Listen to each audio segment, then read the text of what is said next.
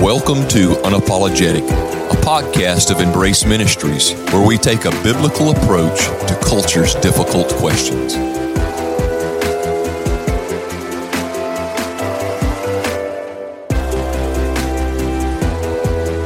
Welcome back to Unapologetic. This is week number three and week number, th- I'm sorry, this is week number two, isn't it? That's right, week number two. Yes, week number two. I'm trying to get ahead of myself. This is the holiday season. I'm I'm anxious about the holiday season. This is November. We're looking at Thanksgiving. We're looking at Christmas coming up and New Year's. I've had my is- Christmas playlist going since October, though. Yeah, uh, uh, some of our family has been doing this since July. Let's go. So I guess I'm just trying to rush Thanksgiving over here. But anyway, week number two. And week number two, and the schedule of our podcast is Change My Mind. And so if you guys listen to us on a regular basis, and if you don't, you can go back to the archives and you can find what we did last month because this is part two, or as I like to say it, part B um, to the podcast from last week changed my mind which was i believe in soul sleep and or purgatory changed my mind and of course um, my mind was easily changed because i don't believe in either one of those. And so the, the reason that that came about was the question was asked you know what happens when a christian dies? Where do they go? And what happens when a non-christian dies? Where do they go? And so for our listeners, Eli, we really need to we really need to stress to to fully understand today's podcast. You probably need to go back and listen to last month's podcast. And and we don't like to do this a whole lot, you know, have an A and B or a one and two. The the the idea is to go back and listen to last month's change my mind because it's leaning into this month's change my mind. And so we answered the question, what happens when a Christian dies? And so this is this is the short answer to the long podcast of last month. And it's when a person dies today, they go to one of two places. Either they go to heaven or they go to hell. Okay? Heaven for the Christian, that means someone who has received Jesus as their personal Savior and Lord through the new birth, they have been converted and they surrendered their life for the rest of their life to Jesus. And so that person, when they die, immediately, five seconds, milliseconds after they die, they go to heaven. And why is that, Eli? I think you've got a Bible verse that's pulled up. yeah, last month we talked about Second Corinthians uh, chapter 5, verse 8, that says, We are of good courage because to be absent from the body is to be present with Christ. That's right. And and and so there's a lot of things that tangle into that as far as, you know, we are made up in the triune image of God. He's Father, Son, and Spirit, and we're body, soul, and spirit. And so what happens with the body, First Corinthians chapter 15, the body is um is mortal and and of of corruption, and so it goes to the ground and it is continually being corrupted through the elements of the world until one day there is a glorified resurrected body. But immediately I believe the spirit in a conscious state is found in the presence of God in the moment of death for the Christian. And for the non Christian, there is a realization after death just as well, but it's in a place of separation from God with torments such as fire and the worm and outer darkness and all these things that are mentioned in the New Testament, in particular in the Gospels. And Jesus preached more on hell than he did heaven. And so, you know, that's when a person dies, then obviously they who are those who are lost, far from God, who've never received Jesus as their personal Savior and Lord, then they go to hell. Now we we talked last month that changed my mind. Uh, we we talked about um, how hell is the place of departed souls, Sheol and Hades, and that ultimately one day, Revelation chapter 20, death and hell shall be cast into the lake of fire. And so the lake of fire would be the final and eternal abode for those who have rejected Jesus to be their Savior and their Lord. And, and of course, the lake of fire will be the destination for those um, after uh, the resurrection of the dead. And so there, there's a whole lot to get into. And we did last month. We did. We did. And and but I mean, even Eli, if we're going to be honest with, I think we got close to thirty minutes on the podcast last month. Our last podcast was just under twenty minutes, but um, you know, it, you you could talk about this stuff so so long over and over and over again, and and still fill up a lot more podcast time. But so we want to kind of shift gears a little bit, letting that last podcast of Change My Mind to be the foundation for today's Change My Mind. And so the question we have is this. You, you mean to ask it? Yeah, go ahead. Okay. Is death for the Christian grace and is death for the non Christian judgment? T- tough question. Let that sink in for a minute. It is, and, and it's definitely one of those thinking kind of questions. I mean, because your knee jerk reaction, you're gonna you want to say, no, death. You know, death. Well, first of all, death is judgment for everyone. Period. So uh, you really have to crawl into the crevices of the question to really get your mind wrapped around where we're going with this. But Hebrews chapter 9, verse 27 says, It is appointed that a man wants to die, and after this, the judgment. That's a general statement for all of mankind. And like we talked about last time, one out of one dies. So, Yeah, all have sinned and fallen short of the glory of God. yeah. And the wages of sin is death, and sin, when it is conceived, bringeth forth death. There's so many Bible verses that talk about that. And so, all of us are sinners. Therefore, all of us experience the judgment found through death because of our sin. But we want to, like we did the last podcast, kind of break into a category. We want to take all of humanity and place in two different categories, okay? Like Jesus did when he said, the wheat and the chaff grow together, or the sheep and the goat will be separated, one on his right hand, the sheep, and on his left hand, the goat. And so we, we want to say, okay, for those who have received Jesus, this is what can be expected in, in an eternal state. And those who have rejected Jesus, this can is, is what can be expected in more of an eternal state. And so when you ask the question, and let's just let's just me and you in a conversation, take this question and break it down into the two segments that it is. So is death grace for the Christian? Yeah, it's it's kind of hard to think of it that way because you know as a as a for a younger believer specifically, I think it's hard to think that way. Maybe for an older believer, not so much. Wait a minute, are you for, trying to um, right here in this conversation put us in two different categories? no, no, I'm not doing that. Okay. You're, you're pretty young. You're a young dude. I can tell because of the gray in your in your beard and stuff. You're pretty young. guy. Okay. Move on. So it's hard to think of it for a younger believer. Like for me, you know, I'm newlywed. I'm thinking about having kids someday. Uh, I just started a job. I just graduated last spring. And so in my mind, like I don't spend a whole lot of time thinking about death. I think about my future and my plans and what's going to happen and all of these things that I want to see happen. When I think of death, I'm like, ooh, no, let's let's not go there. Let's not think about that. Um, but you have to, as a believer, you have to think about what comes after, and to think that this is as close to hell as a believer will get right here. And so, Mm-hmm. even though there's so many good things now, and you have to think about That's right. Mm-hmm. what comes after and how much better that is. Yeah. And and I think the seasons of life kind of usher you into a place you haven't been before. And sometimes that is thinking more of eternal things. And I, I remember whenever I was your age, you know, uh, me and your mom, recently married, newlyweds, having kids on our mind, and future plans and goals and ministry goals and all these things.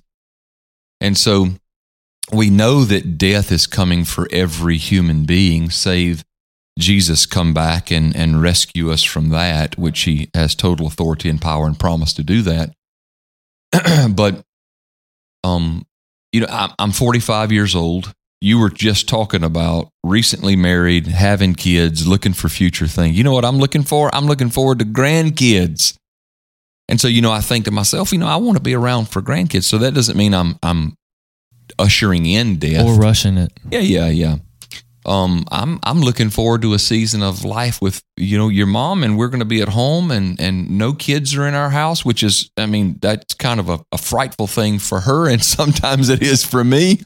But knowing that we have we have uh, whittled on these arrows as long as we could to get them as straight as we could, so that when these arrows, as arrows in the hands of a mighty man, Psalm 127, so are the children of your youth, and we let these arrows go. I understand that the quiver has been full and it is emptying now, and that's a new season for us. And so I'm looking forward to the things of, you know, just me and her being able to hang out and do things together and maybe one day retiring. I don't think that's going to happen. But I mean, you know, just even in my stage of life, I think about those things. But I, you know, in Ecclesiastes, Solomon writes and, and alludes to the fact that God has put eternity in all of our hearts.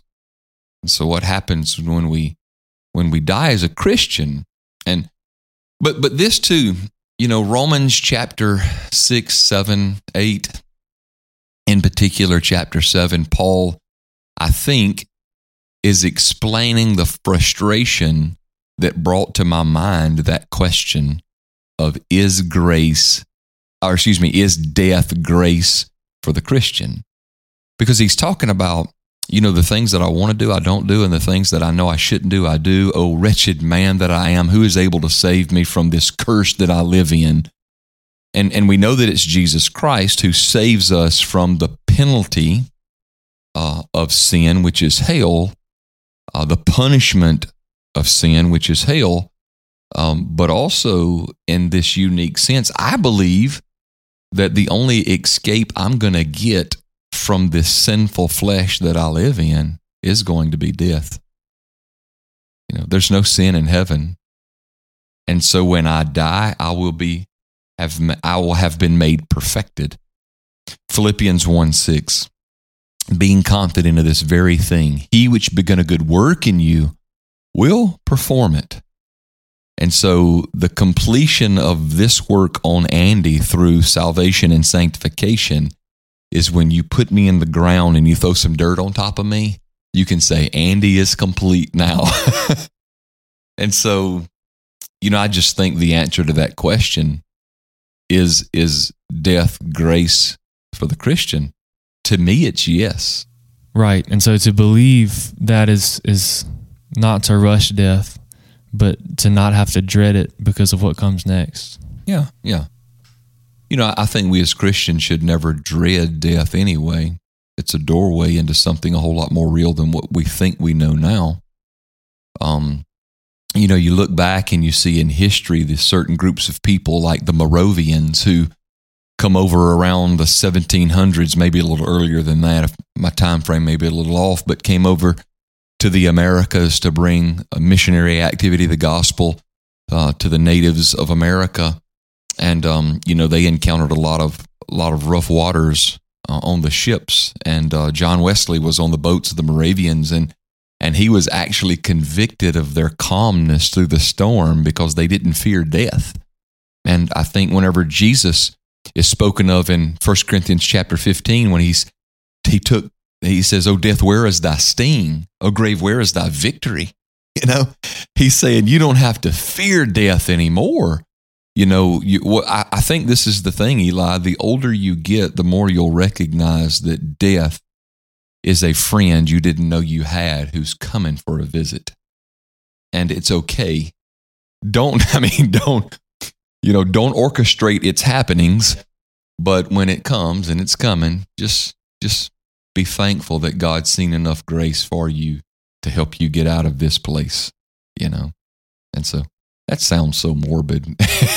so, but but I, I can't help but to think it's a it's a good thing. Now the second part of this question, right, is is death judgment for the sinner or for the lost? And so, how would you answer that? Yeah, I would. I would have to say yes. Um, this is the beginning of judgment for the lost. As a lost person mm-hmm. uh, living, you know, the the father has no need to correct a child that isn't his, and so a non believer living, you really don't know the judgment of God or the wrath of God, even though it is aimed towards you as an enemy of God. Um, you don't, you still don't know it, and so after death, there's no longer an option for repentance. You know, you've you've passed the point of no return, and so I'd have to say yes. And I agree with you. I agree with you. I think I think the answer to the, both of these uh, two sided question, you know, both of the questions is is yes. Um, you, you think about now, I want to say this death itself is judgment. There is a judgment coming for both the saved and the lost. The judgment that is coming for those who are saved is not based on whether or not they're saved. They're saved, they're secured in heaven with Christ, but on the stewardship of their life. It's the bema seat of Christ mentioned in 2 Corinthians chapter 5. Um, that for the lost is mentioned in Revelation chapter 20 which is the great white judgment throne of God. And that is to where the final pronunciation of lostness is declared over those who have rejected Jesus. And so that is a judgment day itself, but I think individually in a little bit more, um, I guess, a smaller bite size increment, is that when a lost person dies, there's a judgment that is sentenced because their, their fate is sealed. Just like in Luke chapter 16, when Jesus is telling the parable of the rich man and, and there's Lazarus in Abraham's bosom, uh, the rich man says, Hey, let's get out of here and go tell my five brothers, send Lazarus to do so. Send Lazarus over here. And, and he has no commanding force. It's done. You know, um, as a matter of fact, Abraham says to him, Your, your brothers have Moses and the law, let them hear him. And he says, they won't hear him, but if someone were to be raised from the dead, and I believe that dude had five brothers, and I believe Lazarus, after four days, was raised from the dead, and I believe Lazarus told a story that no man had ever heard before, and those five brothers had the opportunity. But, um, you know, for that rich man in the place of torments, his fate was sealed. And so there was judgment. In other words, your final opportunity has been given. Therefore, a decision has to be made. There's a big difference between judging and being judgmental. Judgmental is making a decision when you don't have all the facts. Judging is making a decision based on the facts, right? And so, actually, we as Christians, we as human beings, should have the mental whereabout to make good decisions based on the facts that are presented. That's judging. But um, you know, we, we like to think, you know, don't don't judge me, you know. Um, but in reality, we have to judge, and the judgment of God for a person who dies is the decision that no longer am I allowing you to have life so that you can make a decision. Your, your time of decision making is over. I've made a decision, therefore it is judgment. And so death for the lost person is judgment. There's no, you can't make any more decisions. What can a dead man do? Nothing, right? And so, um, you know, I, I think the answer to the question is is yes. And so, the question remains for those who listen to this podcast too, Eli. That where are you at on on the sides of this thought? Um, are you fearing death? You don't have to fear death if you're a Christian. Are you fearing death as one who is a non Christian? Well, then you have all right to fear death. And, and so you should really contemplate, you know, what's going to happen with you in eternity. If there's never been a time in your life to where you recognize that you are a sinner who deserves the very wrath of God because God is absolutely and infinitely holy, pure in all of his ways, and has done absolutely everything necessary to bring you to himself in a peaceful and a right relationship. And yet you've lived your life in refusal of that. I mean, there has to be the, the acknowledgement that God's done everything good and I've done everything wrong. And so I need his forgiveness and I need his grace over my life. And maybe you're one today who's been playing a game of Christianity but never have really trusted in Jesus to be your Savior personally and your Lord practically. And today you realize I need I need him to be sovereign. I need him to be good over my life in that manner. Then that I'm here to tell you is good news. Jesus is willing to save you. Doesn't matter who you are, where you've been, what you've done, what you haven't done. Jesus is willing to save you if you will believe in your heart that God raised Jesus from the dead as he died on the cross as the payment for your sins, and God raised him from the dead, you believe that in your heart and you confess with your mouth Jesus is Lord. The Bible says in Romans 10 13, whoever calls upon the name of the Lord, they can be saved. And you don't have to fear death. You don't have to question life. Uh, you don't have to live wallowing in, in sin of the world, but you can have life full of meaning and purpose and a future home in heaven with Jesus when you do die, and everybody is. Um, you just call out to Jesus and say, Forgive me. I trust you. I surrender my life to you. And I'm willing to live the rest of my days for you. He is wonderful and He is good, and He will rescue you, and He will save you, and He will fill you with His Spirit and give you direction and purpose in life. And maybe you're a Christian who's just struggling with the concept of death. You know, I don't want to die, and it's okay. It's okay. You know, we we we struggle with things as Christians, and it's okay to struggle with the idea of death. Uh, you know, it, it's, it's kind of a kind of a joke that says, you know, I'm not afraid of dying. I'm just afraid of how I'm going to die. So sometimes you have to separate those two things to get a grasp on this, and not everybody is um, anxious about dying. Um, some are just anxious about how they're going to die. And uh, you can put all that in the hands of the Lord. He's got preparation for that uh, for his children as well. So, again, ho- hopefully, we've changed your mind about something in this topic and this conversation. Um, we pray that that uh, the Holy Spirit continue to use this podcast to glorify the name of Jesus, and pray that you can take this podcast and confidently share it with a friend or a neighbor or a coworker, uh, someone you're trying to influence toward Christ. Um, that's that's the reason we do the things that we do. And so, thank y'all so much for listening. Until next time.